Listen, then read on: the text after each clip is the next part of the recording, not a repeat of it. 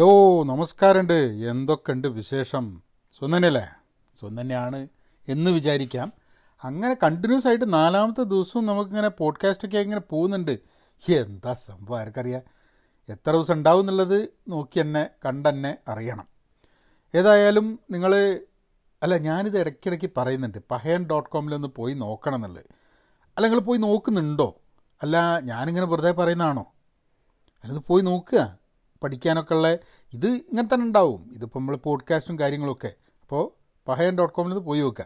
ഏതായാലും നമുക്ക് കാര്യത്തിലേക്ക് കിടക്കാം.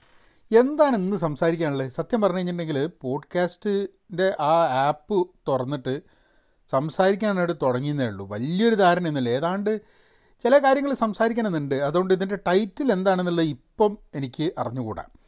പക്ഷേ ഞാൻ ഇതിൻ്റെ അവസാനം എത്തുമ്പോഴേക്കും ഏതാണ്ട് എന്തിനെപ്പറ്റി ആയിരുന്നു സംസാരിച്ച് എന്നുള്ളത് ഒരു ധാരണ ഉണ്ടാവും. അതൊരു രസമല്ലേ? കാരണം നമ്മൾ പോഡ്കാസ്റ്റ് തുടങ്ങുകയാണ്, എന്തിനെ പറ്റിയാണ് എന്താണ് എന്ന് ടൈറ്റിൽ ചെയ്യാൻ കൂടി പറ്റാണ്ട് സംസാരിച്ച് തുടങ്ങുകയാണ്. നോട്ട് ടു സെൽഫ് പോലെ തന്നെയാണ്. അപ്പം കഴിഞ്ഞ ദിവസം ഞാനിങ്ങനെ നെയ്ബർഹുഡ് ആപ്പ് എന്ന് പറഞ്ഞൊരു ആപ്പുണ്ട്. നിങ്ങൾ അവിടെ നാട്ടിലുണ്ടോയെന്ന് എനിക്ക് അറിഞ്ഞൂടാ. ഇവിടെയൊക്കെ വളരെ പോപ്പുലറായിട്ട് ആൾക്കാർ ഉപയോഗിക്കുന്നുണ്ട്. അതായത് നമ്മളുടെ ചെറിയ നെയ്ബർഹുഡ്. ഇപ്പോൾ ഞാനൊക്കെ താമസിക്കുന്നതെന്ന് പറഞ്ഞാൽ നൈൽസ് എന്ന് പറഞ്ഞിട്ട് ഈ സാൻ ഫ്രാൻസിസ്കോ ബേ ഏരിയയിൽ ഫ്രീമൗണ്ട് എന്ന് പറഞ്ഞ സ്ഥലത്ത്, നൈൽസ് എന്ന് പറഞ്ഞ സ്ഥലത്താണ് ഞാൻ താമസിക്കുന്നത്.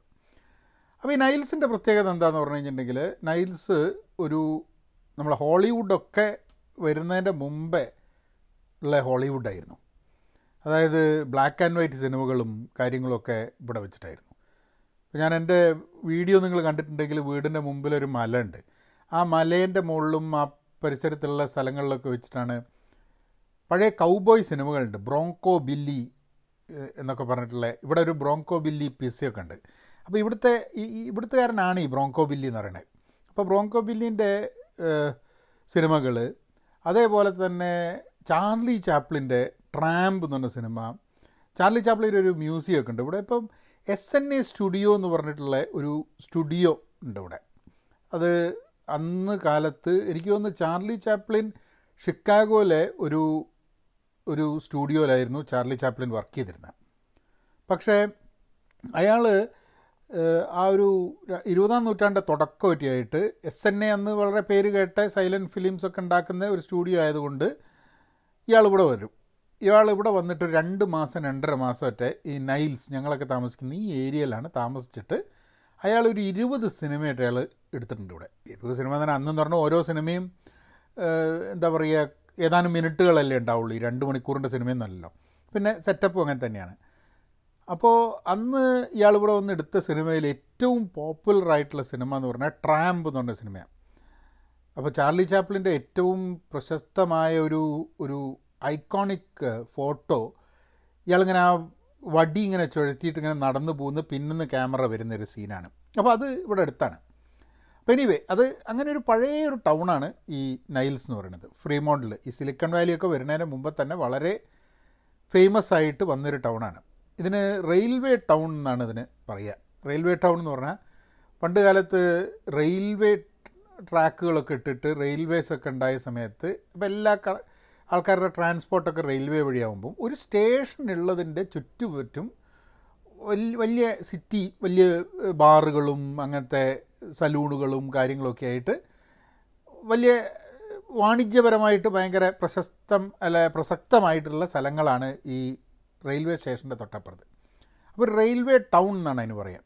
ഞങ്ങളവിടെ ഞാൻ വീഡിയോയിൽ ചെയ്തിട്ടുണ്ടായിരുന്നു തോന്നുന്നു, ഒരു റെയിൽവേ ആയിട്ട് ബന്ധപ്പെട്ടിട്ടുള്ള കുറേ സാധനങ്ങൾ കാണാനൊക്കെ ഉണ്ട്.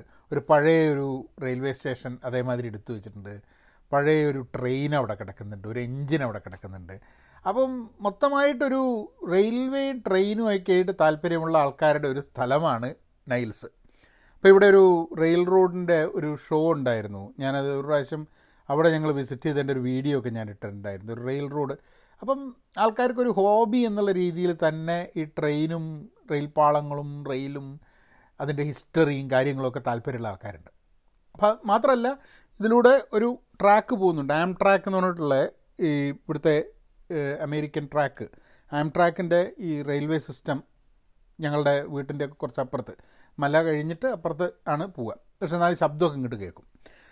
അപ്പോൾ അത് ഇത്രയും കാര്യം എക്സ്പ്ലെയിൻ ചെയ്ത് എന്താണെന്ന് പറഞ്ഞിട്ടുണ്ടെങ്കിൽ ഈ നെയ്ബർഹുഡ് ആപ്പ് എന്ന് പറഞ്ഞു കഴിഞ്ഞാൽ അപ്പോൾ ഈ നൈൽസ് തന്നെ ചെറിയ ഏരിയയ്ക്ക് വേണ്ടിയിട്ടാണ് ഞങ്ങളിപ്പോൾ നെയ്ബർഹുഡ് ആപ്പ് ഉണ്ടാവും. അപ്പം ഇപ്പോൾ ആൾക്കാർ പറയും ഇപ്പോൾ ഞങ്ങൾ വീട്ടിൻ്റെ മുമ്പിൽ ഒരു പട്ടിക്കുട്ടീനെ കിട്ടി, അത് ആരുടെയാണെന്ന് അറിഞ്ഞുകൂടാ, ഇതാണ് ഫോട്ടോ എന്നൊക്കെ പറഞ്ഞ് നെയ്ബർഹുഡ് ആപ്പിലിടും. അപ്പോൾ ഞങ്ങളുടെ കഴിഞ്ഞ ദിവസം ഒരു രസമുണ്ടായി. കാരണം ഞാനിങ്ങനെ നടക്കാനിങ്ങോട്ട് പുറത്തേക്ക് ഇറങ്ങിയപ്പോൾ നേരെ നോക്കുമ്പോണ്ട് ഒരു ചെറിയ നായ. അപ്പോൾ അത് ആരുടെയാണ് നായ, എവിടുന്നോ വീട്ടിൽ നിന്ന് അറിയാണ്ട് പുറത്തേക്ക് ചാടിപ്പോയതാണ്. അപ്പോൾ ഞങ്ങൾ എന്താ ചെയ്യേണ്ടതെന്ന് അറിയാണ്ട് ഞങ്ങൾ നേരെ എടുത്ത് അതിനെ കൊണ്ടുവന്നു, വീട്ടിൻ്റെ പിന്നിൽ വെച്ചു, അതിന് വെള്ളമൊക്കെ കൊടുത്തു, കാര്യങ്ങളൊക്കെ നോക്കി. കുറച്ച് കഴിഞ്ഞപ്പം ഞങ്ങൾ വിളിച്ചു നോക്കി. അതിൻ്റെ മുകളിലൊരു നമ്പറുണ്ട്. അപ്പോൾ നമ്മൾ നായയുടെ ഈ പട്ടേൻ്റെ മുകളിലൊരു നമ്പറുണ്ടാവും. അപ്പോൾ നമ്പറിൽ വിളിച്ചു നോക്കി, ആരും എടുക്കുന്നില്ല. അപ്പോൾ ഞങ്ങൾ വിചാരിച്ചു ഇപ്പോൾ എടുക്കുന്നില്ലെങ്കിൽ ഞങ്ങളിപ്പോൾ എന്ത് ചെയ്യും, ഇവിടെ ഞങ്ങൾക്കൊരു ഓൾറെഡി ഒരു നായ ഉണ്ട്, അപ്പം പെട്ടെന്നൊരു നായനെ അങ്ങോട്ട് കൊണ്ടുവന്ന് കഴിഞ്ഞിട്ടുണ്ടെങ്കിൽ ചിലപ്പം. അപ്പോൾ ഞങ്ങൾ നേരെ ഇവിടുത്തെ ആനിമൽ ഷെൽട്ടറിലേക്ക് വിളിച്ചു. പക്ഷേ ഇപ്പോഴത്തെ സമയത്ത് കോവിഡിൻ്റെ സമയമായതുകൊണ്ട് ആനിമൽ ഷെൽട്ടറുകളൊക്കെ വളരെ ഫുള്ളാണ്. കാരണം ഇപ്പം എക്കണോമിക്കൽ പ്രോബ്ലമൊക്കെ ആയിട്ട് നായേനെയും പൂച്ചേനെയും ഒന്നും നോക്കാൻ പറ്റാതെ ചില ആൾക്കാരൊക്കെ ആനിമൽ ഷെൽട്ടറിൻ്റെ മുമ്പിൽ കൊണ്ടുപോയിട്ട് നായേനെ വിട്ടിട്ട് പോകുന്ന കേസസ്. അതേപോലെ തന്നെ പാർക്കുകളിലൊക്കെ വന്ന് നായേനെ അവിടെ എവിടെയെങ്കിലും വെച്ചിട്ട് അവരങ്ങ് പോവും. അപ്പോൾ അങ്ങനെയൊക്കെയുള്ള കുറേ സ്ട്രേ ഡോഗ്സ് അല്ല, ആൾക്കാരുടെ പെറ്റുള്ള ഡോഗ്സ് തന്നെ ആരും നോക്കാണ്ട് അവിടെ ഇവിടെ അബാൻഡൻഡ് ആയിട്ടുള്ള നായ്ക്കളൊക്കെ ധാരാളം ഇവർക്ക് എടുക്കേണ്ടി വരുന്നുണ്ട്.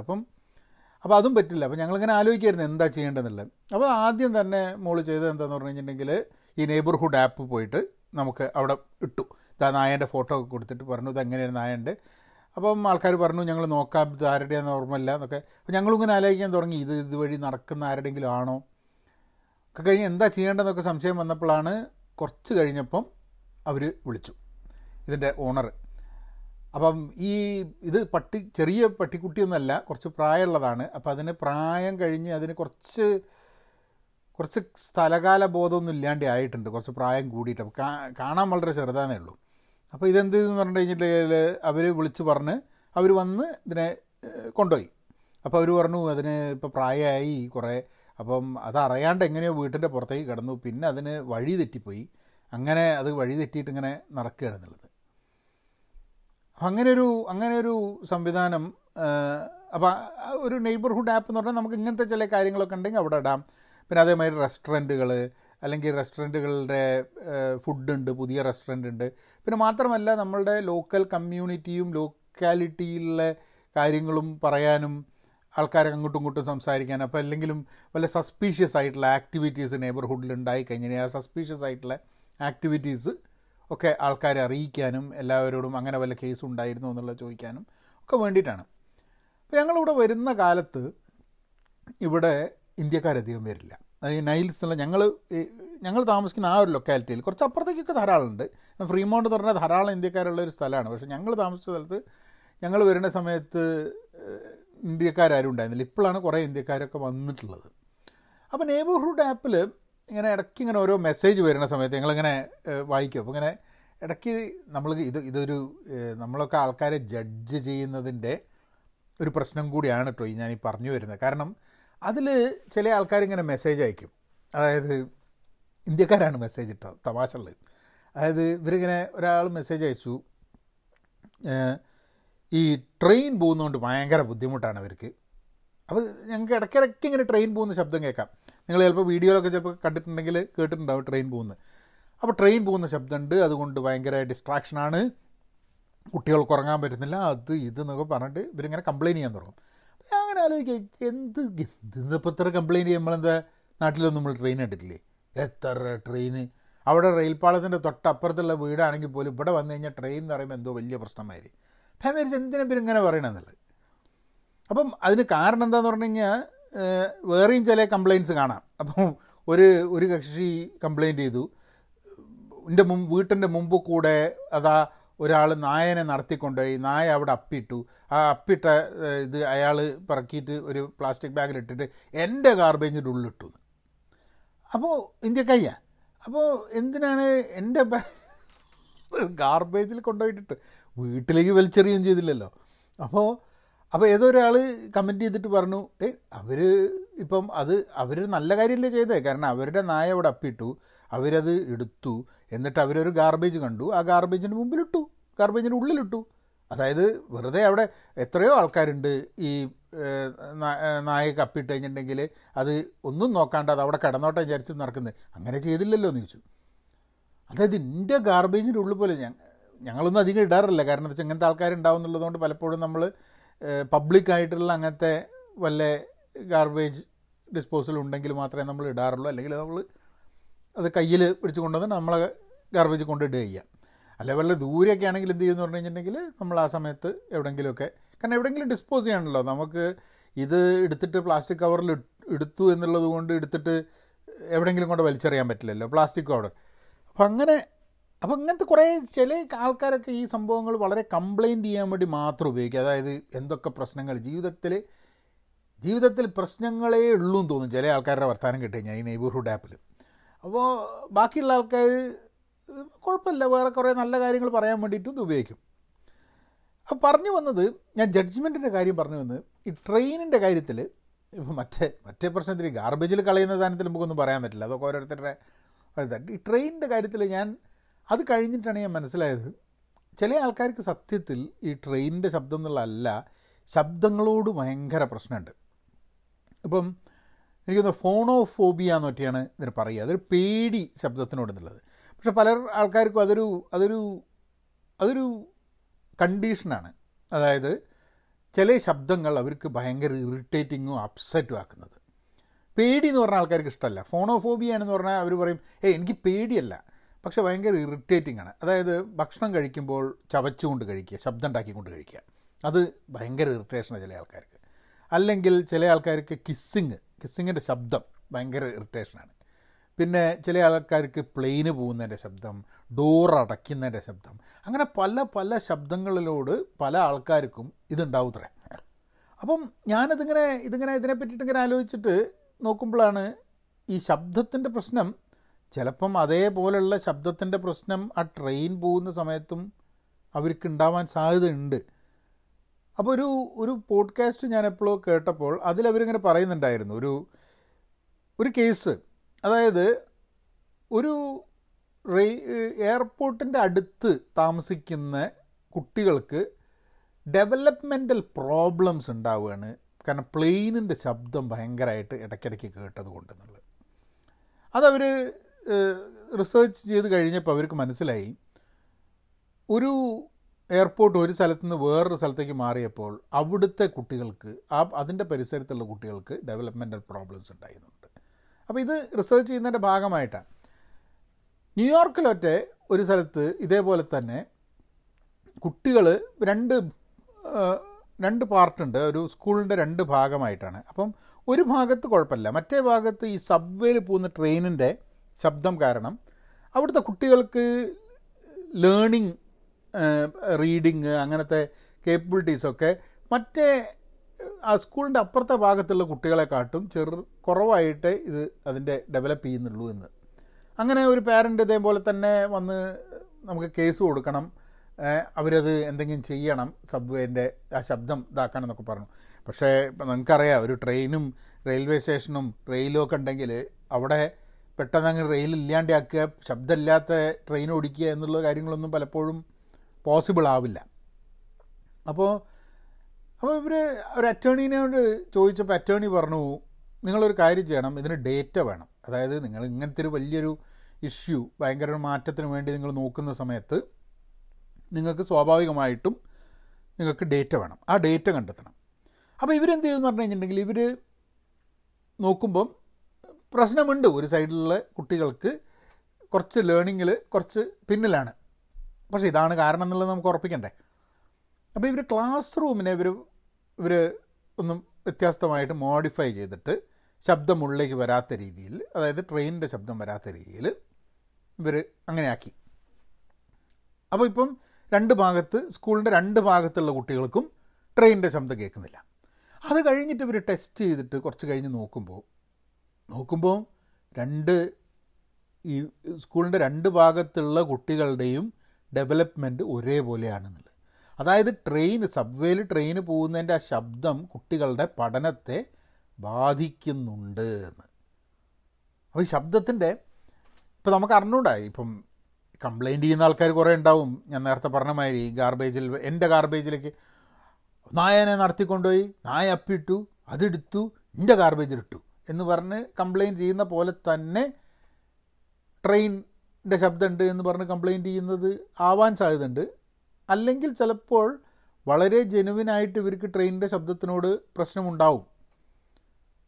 ചില ആൾക്കാരുണ്ട് ട്രെയിനിൻ്റെ ശബ്ദമുള്ള സ്ഥലങ്ങളിൽ വീടെടുക്കേണ്ട എന്നുള്ളത്. അപ്പോൾ ഞങ്ങളിവിടെ വന്ന സമയത്ത് ഞങ്ങളോട് റിയൽ എസ്റ്റേറ്റ് ഏജൻറ്റ് പറഞ്ഞൊരു കാര്യമാണ്, അതായത് ആകെ ഒരു പ്രശ്നമുള്ളത് ഇവിടെ ട്രെയിൻ പോകുന്നുണ്ട് എന്നുള്ളത്. അപ്പോൾ ഞങ്ങളാലോചിച്ചപ്പോൾ തന്നെ ട്രെയിൻ പോകുക എന്ന് പറഞ്ഞു കഴിഞ്ഞാൽ ഒരു രസമല്ലേ, ഒരു താളാത്മകമായി വളരെ രസകരമായി എനിക്ക് വളരെ ഇഷ്ടമുള്ളൊരു സൗണ്ടാണ്. ഇങ്ങനെ ഇടയ്ക്ക് നമ്മൾ അപ്രതീക്ഷിതമായി നമ്മൾ അറിയാതെ ഇടയ്ക്ക് പെട്ടെന്ന് എന്തെങ്കിലും സംസാരിക്കുമ്പോൾ ഒരു ചൂളൊക്കെ വിളിച്ച് ഒരു ട്രെയിൻ ഇങ്ങനെ പോകുന്നത് അല്ലേ, അതിൻ്റെ ഒരു അതിനൊരു ഒരു ഒരു വളരെ ഇൻട്രസ്റ്റിംഗ് ആയിട്ട് എന്തോ ഒരു ഗൃഹാതുരത്വം, ഒരു നൊസ്റ്റാൾജിയ തരുന്ന ഒരു സൗണ്ടാണ് എനിക്ക്. അപ്പോൾ ഇവിടെയൊക്കെ താമസിക്കുന്ന ആൾക്കാർക്ക് പ്രത്യേകിച്ച് ട്രെയിനിനോടുള്ള ഒരു അവരുടെ പേഴ്സണലായിട്ടൊരു മമത ഉണ്ട്. മാത്രമല്ല ഇവിടെ ക്രിസ്മസ് ഒക്കെ ആവുന്ന സമയത്ത് ഇവിടെ ട്രെയിൻസിൻ്റെ സൊനോമ ഇപ്രാവശ്യം ചിലപ്പോൾ അവരുണ്ടാവില്ല, കാരണം ഒരു ട്രെയിൻ ഓഫ് ലൈറ്റ്സ് എന്ന് പറഞ്ഞിട്ടുള്ളൊരു സംഭവമുണ്ട് ഇവിടെ. സൊനോമയല്ല, സുനോൾ എന്ന് പറഞ്ഞ ഒരു സ്റ്റേഷൻ ഉണ്ട് ഇതിന് തൊട്ടടുത്ത്. അപ്പോൾ നൈൽസിൽ നിന്ന് സുനോൾ വരെ പോയി തിരിച്ച് വരുന്ന ഒരു ട്രെയിനിൽ അതിൻ്റെ ഉള്ളിൽ അവർ ക്രിസ്മസ് കരോളും പാട്ടും ആൾക്കാർ വന്നിട്ട് ഒരു ഗംഭീര പരിപാടിയാണ് അത്. എനിക്ക് തോന്നുന്നത് താങ്ക്സ് ഗിവിങ് കഴിഞ്ഞിട്ട് ക്രിസ്മസ് കഴിയണ വരെ ഈ ട്രെയിന് കുറേ ലൈറ്റുകളൊക്കെ ആയിട്ട് ഇങ്ങനെ പോകും. ഇപ്രാവശ്യം കോവിഡ് ഉള്ളതുകൊണ്ട് ചിലപ്പം അതൊന്നും നടക്കുന്നുണ്ടാവില്ല. ഒരു വലിയൊരു ഈവൻ്റാണ്. അപ്പോൾ ചാർലി ചാപ്ലിൻ്റെ പറഞ്ഞ പോലെ തന്നെ ചാർലി ചാപ്ലിൻ്റെ ബർത്ത്ഡേക്ക് ഇവിടെ ചാർലി ചാപ്ലിൻ്റെ ബർത്ത്ഡേ സെലിബ്രേറ്റ് ചെയ്യും. അപ്പം ജെയ്സൺ ആലൻ എന്ന് പറഞ്ഞിട്ടുള്ള ഒരു ചാർലി ചാപ്ലിൻ്റെ ഒരു അതേപോലെ ഡ്രസ്സ് ചെയ്തിട്ട് ഉള്ളൊരു ഇംപേഴ്സണേറ്റർ, അതായത് ചാർലി ചാപ്ലിൻ ഇംപേഴ്സണേറ്റ് ചെയ്യുന്ന ഒരാളാണ് ജെയ്സൺ ആലൻ, കാനഡയിലുള്ള. അപ്പോൾ ജെയ്സൺ ആലൻ ഇവിടെ വന്നിട്ട് ഞങ്ങൾക്ക് കഴിഞ്ഞതിൻ്റെ മുമ്പത്തെ പ്രാവശ്യമായിട്ടാണ് ജേസൺ വന്നിട്ട് ഞങ്ങൾ ഒരുമിച്ച് ഫോട്ടോ എടുക്കുകയും കാര്യങ്ങളൊക്കെ ഉണ്ടായിട്ടുണ്ട്. അപ്പം ചിലപ്പോൾ അതായിരിക്കാം നമുക്ക് ഒരു നൈൽസിനെ പറ്റിയിട്ട് കൂടുതൽ പറയാനുണ്ട്. അത് ഞാൻ ആ സമയത്ത് വേറൊരു പോഡ്കാസ്റ്റായിട്ട് പറയാം. കാരണം നൈൽസിൻ്റെ വിശേഷങ്ങളെന്ന് പറഞ്ഞാൽ ചാർലി ചാപ്ലിൻ ആ മ്യൂസിയം കാര്യങ്ങളൊക്കെ വെച്ചിട്ട് ഒരു ദിവസം ഒരു പോഡ്കാസ്റ്റ് ചെയ്യാം. പക്ഷേ എനിവേ ഈ പോഡ്കാസ്റ്റിൻ്റെ ഒരു ഉദ്ദേശം, നോട്ട് ടു സെൽഫ്, ഞാൻ പറയുന്നത് കംപ്ലയിൻറ്റ് ചെയ്യുക എന്നുള്ളത് വലിയൊരു പ്രശ്നമാണ്. നമ്മൾ ആൾക്കാർ കുറേ കാലം നമ്മൾ ജീവിക്കുന്നൊരു സ്ഥലത്ത് പുതിയ ആൾക്കാർ വന്നിട്ട് കംപ്ലയിൻറ്റ് ചെയ്യാൻ തുടങ്ങി കഴിഞ്ഞിട്ടുണ്ടെങ്കിൽ നമുക്ക് പലപ്പോഴും വിചാരിക്കും എന്താ ഇവിടെ എന്തിനാണ് വന്നതെന്നുള്ളത്. പക്ഷെ പിന്നെ നമ്മൾ ചിലപ്പം ആഴത്തിൽ ചിന്തിച്ച് കഴിഞ്ഞിട്ടുണ്ടെങ്കിൽ ചിലപ്പോൾ അവരുടെ കംപ്ലയിനിങ് ചിലപ്പോൾ ജെനുവിനായിരിക്കാൻ മതി. കാരണം ശബ്ദത്തിനോട്, കാരണം അന്ന് ആദ്യം ഇങ്ങനത്തെ ഒരു റെയിൽവേ ട്രെയിനിന് ഇവിടെയുള്ള പ്രശ്നം പറഞ്ഞപ്പോൾ എനിക്ക് അറിഞ്ഞിരുന്നില്ല ഇങ്ങനെ സൗണ്ട് എന്നുള്ളത് ഇത്രയും അപ്സെറ്റാക്കുന്ന ആൾക്കാരുണ്ടാവുന്നുള്ളത്. പിന്നെ കുറച്ച് കാലം കഴിഞ്ഞിട്ടാണ് ഞാൻ അതിനെ ആഴത്തിൽ അതിനെ പറ്റിയിട്ട് മനസ്സിലാക്കാൻ, അതൊരു പോഡ്കാസ്റ്റ് കണ്ടിട്ട് പിന്നെ അതിനെപ്പറ്റി വായിക്കുകയൊക്കെ ചെയ്തപ്പോഴാണ് മനസ്സിലായത്. നമ്മൾ പലപ്പോഴും പല ആൾക്കാരുടെയും പ്രശ്നങ്ങൾ എന്താണെന്നുള്ളത് മനസ്സിലാക്കാതെ നമ്മൾ ജഡ്ജ് ചെയ്യും. കാരണം നമ്മൾ വിചാരം എല്ലാവരും നമ്മളെ മാതിരിയാണ്, എല്ലാവർക്കും നമ്മളുടെ ഇഷ്ടങ്ങളും നമ്മളുടെ അനിഷ്ടങ്ങളും തന്നെയാണ് ലോകത്തിലെ എല്ലാ ആൾക്കാർക്കും. അപ്പം എനിക്ക് ശബ്ദത്തിന് പ്രശ്നം ഉണ്ടെന്നുള്ളത് എനിക്ക് അറിയുന്നൊരു കാര്യമാണ്. കാരണം എൻ്റെ അമ്മയ്ക്കൊക്കെ ഈ ഭക്ഷണം കഴിക്കുമ്പോൾ ശബ്ദം ഉണ്ടാക്കുക എന്ന് പറഞ്ഞിട്ട് അപ്പം എന്നെയൊക്കെ കുറേ ചീത്ത അറിയാറുണ്ട്. ഞാൻ വായൊക്കെ തുറന്നിങ്ങനെ ഞാൻ ഞാൻ ഞാൻ ഞാൻ എന്നാണ് കഴിച്ചിട്ട് ഭയങ്കരമായിട്ട് എനിക്കിപ്പോൾ അത് ഭയങ്കര പ്രശ്നമാണ് കേട്ടോ. കാരണം ചെറുപ്പത്തിൽ ഞാൻ ശബ്ദം ഉണ്ടാക്കി കഴിച്ചിട്ട് അമ്മ കുറേ ചീത്തറിയൊക്കെ ചെയ്തിട്ടുണ്ടായിരുന്നല്ലേ. ഇന്നെനിക്ക് അത് ഭക്ഷണം കഴിക്കുമ്പോഴുള്ള ചവയ്ക്കുന്ന ശബ്ദം കേട്ട് കഴിഞ്ഞിട്ടുണ്ടെങ്കിൽ ഭയങ്കര ഇറിറ്റേഷനാണ്. അപ്പോൾ ഞാനിപ്പോൾ ഒച്ചപ്പിള്ളിയൊക്കെ ഉണ്ടാക്കിയിട്ടുണ്ട്. കാരണം ഞാൻ പറയും, അപ്പോൾ എൻ്റെ വീട്ടിൽ ആരെങ്കിലുമൊക്കെ ഗസ്റ്റൊക്കെ വന്നു കഴിഞ്ഞിട്ടുണ്ടെങ്കിൽ ഇപ്പോൾ ശബ്ദം ഉണ്ടാക്കുന്ന ആൾക്കാരുടെ ഞാൻ നോക്കുമല്ലേ.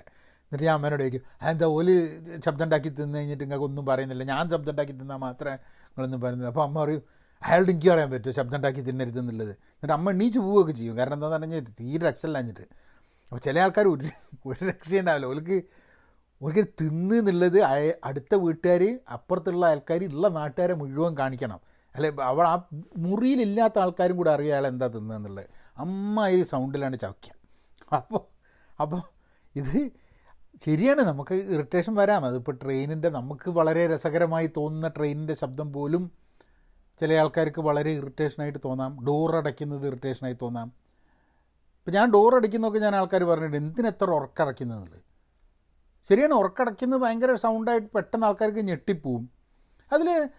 അതിലവർ പറഞ്ഞൊരു സംഭവം, പലപ്പോഴും നമുക്ക് ചെറുപ്പകാലത്ത് നമുക്കുണ്ടായ എന്തേ അനുഭവമായിരിക്കാം മതി നമുക്ക് പിന്നെ വലുതായി കഴിയുമ്പോൾ നമുക്ക് ആ ഒരു ഇങ്ങനത്തെ ഫോബിയാസ് ഉണ്ടാവാൻ, സൗണ്ടിൻ്റെ കാരണം ഉണ്ടാവാനുള്ള കാരണം വളരെ സബ് കോൺഷ്യസ് ലെവലിൽ ചെറുപ്പത്തിൽ എന്തെങ്കിലും ഒരു സംഭവം നടന്നിട്ടുണ്ടാവും. അത് നമ്മൾ മറന്നും പോയിട്ടുണ്ടാവും. അത് വലിയൊരു ഇഷ്യൂ ആയിട്ട് നമ്മൾ കണക്കാക്കിയിട്ടുണ്ടാവില്ല. പക്ഷെ അത് പിന്നെ നമ്മൾ വളർന്നു വരുന്നതിൻ്റെ ഭാഗമായിട്ട് അത് എപ്പോഴും ഒരു പ്രശ്നമായിട്ട് വന്നിട്ടുണ്ടാവും എന്നുള്ളത്. അപ്പം ഫോണോഫോബിയ എന്നാണ് അതിൻ്റെ ഇത്.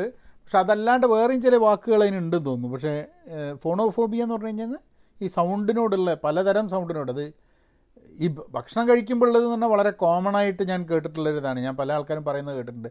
മാത്രമല്ല നമ്മളുടെ ഡിസിപ്ലിൻ്റെ ഭാഗവും സ്വഭാവത്തിൻ്റെ ഭാഗവുമൊക്കെ ആയിട്ട് കുട്ടികളോട് പറഞ്ഞ് ഇതാക്കുന്ന സംഭവമായിട്ട് മാറിയിട്ടുണ്ട്. ശബ്ദം ഉണ്ടാക്കട്ടെ തിന്ന്, ശബ്ദം ഉണ്ടാക്കാണ്ടെ തിന്ന്, അതെന്തൊരു മോശം സംഭവമായിട്ട് അല്ലേ. അപ്പം അതേമാതിരി ചില ആൾക്കാർക്കുണ്ടോ ഏമ്പൊക്കെ വിടുന്ന തീരെ സഹിച്ചൂടാത്ത ആൾക്കാരുണ്ടാവും ചിലപ്പോൾ. പിന്നെ വെറുതെ എന്തെങ്കിലും ചെറിയ റിങ്ങിങ് ഒക്കെ കേൾക്കുന്നത് അത് ഭയങ്കര കൺഫ്യൂഷനായിട്ട് വരുന്നത്. അപ്പം അങ്ങനെ നമുക്കൊക്കെ നമ്മളുടേതായിട്ടുള്ള കുറേ പ്രശ്നങ്ങൾ ഉണ്ടാവും. വേറെ ആൾക്കാർക്കും അങ്ങനത്തെ പ്രശ്നങ്ങൾ ഉണ്ടാവുമെന്ന് വിചാരിച്ചിട്ട് ഇന്നലെ ഞാൻ പറഞ്ഞ സാധനം എന്താ, എംപത്തി, കൺസിഡറേറ്റ് ആവണം എന്നുള്ളത്. നേരെ ചാടി കയറി തട്ടി മറിഞ്ഞ് ലഹള കൂടുന്നതിനെക്കാട്ടും മുമ്പേ ഇങ്ങനെ പ്രശ്നമുണ്ടാവാൻ സാധ്യതയുണ്ടോ എന്ന് നമ്മൾ ചിന്തിച്ച് കഴിഞ്ഞിട്ടുണ്ടെങ്കിൽ ചിലപ്പം നന്നായിരിക്കുന്നൊരു തോന്നൽ. അപ്പോൾ അതാണ് ഇന്നത്തെ നോട്ട് ടു സെൽഫ്. ഇപ്പോഴും മനസ്സിലായിട്ടില്ല ഇതിൻ്റെ ടൈറ്റിൽ എന്താ ഇടേണ്ടത് എന്നുള്ളത്. എന്തെങ്കിലും ഒന്ന് വരും, ഇത് പബ്ലിഷ് ചെയ്യുന്നതിന് മുമ്പ് എന്തെങ്കിലും ഒരു ടൈറ്റിൽ കൂട്ടം, എന്തെങ്കിലും ഒരു ടൈറ്റിൽ ഓർമ്മയിൽ വരും തോന്നുന്നു. ഇതാണ് ഇങ്ങനത്തെ പോഡ്കാസ്റ്റിൻ്റെ ഒരു രസം. അതാണ് കാരണം. എന്താണെന്ന് പറഞ്ഞാൽ എന്ത് പറയണമെന്ന് വിചാരിച്ചിട്ടാണ് തുടങ്ങും, എവിടെയൊക്കെയോ പോവും, അത് കഴിഞ്ഞ് ടൈറ്റിലും കൂടെ അറിയാണ്ട് പോഡ്കാസ്റ്റ് നിൽക്കും. അപ്പോൾ ഏതായാലും നിങ്ങളുടെ അഭിപ്രായങ്ങൾ എഴുതി അറിയിക്കുക. outclass@pahayan.com അതിൽ അയയ്ക്കുക. ആൾക്കാർ അയക്കുന്നുണ്ട് മെസ്സേജസ്. അല്ലെങ്കിൽ നിങ്ങൾ എവിടെയാണ് ഞാനുമായിട്ട് കണക്ട് ചെയ്തിട്ടുള്ളതെന്നുണ്ടെങ്കിൽ ഈ ഒരു പരമ്പര, ഈ ഒരു സീരീസ് എങ്ങനെ ഉണ്ട് എന്നുള്ളത് അറിയിക്കുക. അപ്പോൾ ഞാൻ ചോദിക്കുന്നില്ല എന്ത് ടോപ്പിക്കിൻ്റെ മുകളിൽ സംസാരിക്കണം എന്ന് നിങ്ങളോട് ഞാൻ ചോദിക്കുന്നില്ല. കാരണം വെച്ചാൽ എനിക്ക് അറിഞ്ഞൂടാ നാളെ എന്താ സംസാരിക്കാൻ പോകുന്നതല്ലേ. അപ്പോൾ നേരത്തെ കൂട്ടി തീരുമാനിച്ച് ഒരു ടോപ്പിക്ക് സംസാരിക്കുക എന്നുള്ള ആ ഒരു പ്രോസസ്സിന് മാറിയിട്ട് മനസ്സിൽ തോന്നുന്ന എന്തെങ്കിലും ഒരു ടോപ്പിക്ക് തോന്നുന്ന സമയത്ത്, ദിവസം എന്ന് പറയാൻ എപ്പോഴും പേടിയാണ്. കാരണം ദിവസം എന്ന് പറഞ്ഞു കഴിഞ്ഞാൽ പിന്നെ നാളെ മുതൽ ചെയ്തിലുണ്ടാവില്ല. എന്തെങ്കിലും ഒരു തീരുമാനം എടുത്തു കഴിഞ്ഞാൽ അത് എടുത്ത തീരുമാനം നടക്കാണ്ടിരിക്കാൻ വേണ്ടി എന്താ ചെയ്യാൻ പറ്റുക എന്നുള്ളതാണ് മനസ്സിൽ ആദ്യം വരുന്ന ചിന്ത. അതുകൊണ്ട് ദിവസമൊന്നും പറയുന്നില്ല, തോന്നുമ്പോൾ ഒരു പോഡ്കാസ്റ്റ് ഇടുക എന്നുള്ള രീതിയിലേക്ക് ആക്കുകയാണ്. അപ്പോൾ നിങ്ങൾ pahayan.com ഒന്ന് ചെക്ക് ചെയ്യുക എന്തൊക്കെയാണ് വിശേഷങ്ങൾ എന്നുള്ളത്. ഞാൻ ഒരു റൂട്ട് കോസ് അനാലിസിസ് എന്ന് പറഞ്ഞൊരു സംഭവത്തിനെ പറ്റിയിട്ട്, അതായത് നമ്മളൊരു പ്രശ്നമുണ്ടെങ്കിൽ ആ പ്രോബ്ലം സോൾവ് ചെയ്യുന്നതിന്, അതിൻ്റെ റൂട്ട് കോസ് കണ്ടുപിടിക്കുന്നതിനെ പറ്റിയിട്ട്, റൂട്ട് കോസ് അനാലിസിസിനെ പറ്റിയിട്ടുള്ളൊരു പ്രസൻറ്റേഷൻ ആണ് അടുത്തത് ഞാൻ അവിടെ ലേണിംഗ് പ്ലാനിൻ്റെ ഭാഗമായിട്ട് ചേർക്കാൻ പോകുന്നത്. ഏതായാലും ഇത്രയും നേരം എൻ്റെ കേട്ട് സൊറയൊക്കെ പറഞ്ഞ് സൊറ പറഞ്ഞല്ല എൻ്റെ വെറുപ്പിക്കലും കേട്ട് കുത്തിരുന്നതിന് നിങ്ങളോട് നന്ദി, നമസ്കാരം. എന്നാൽ പിന്നെ അങ്ങനെ ആക്കാം.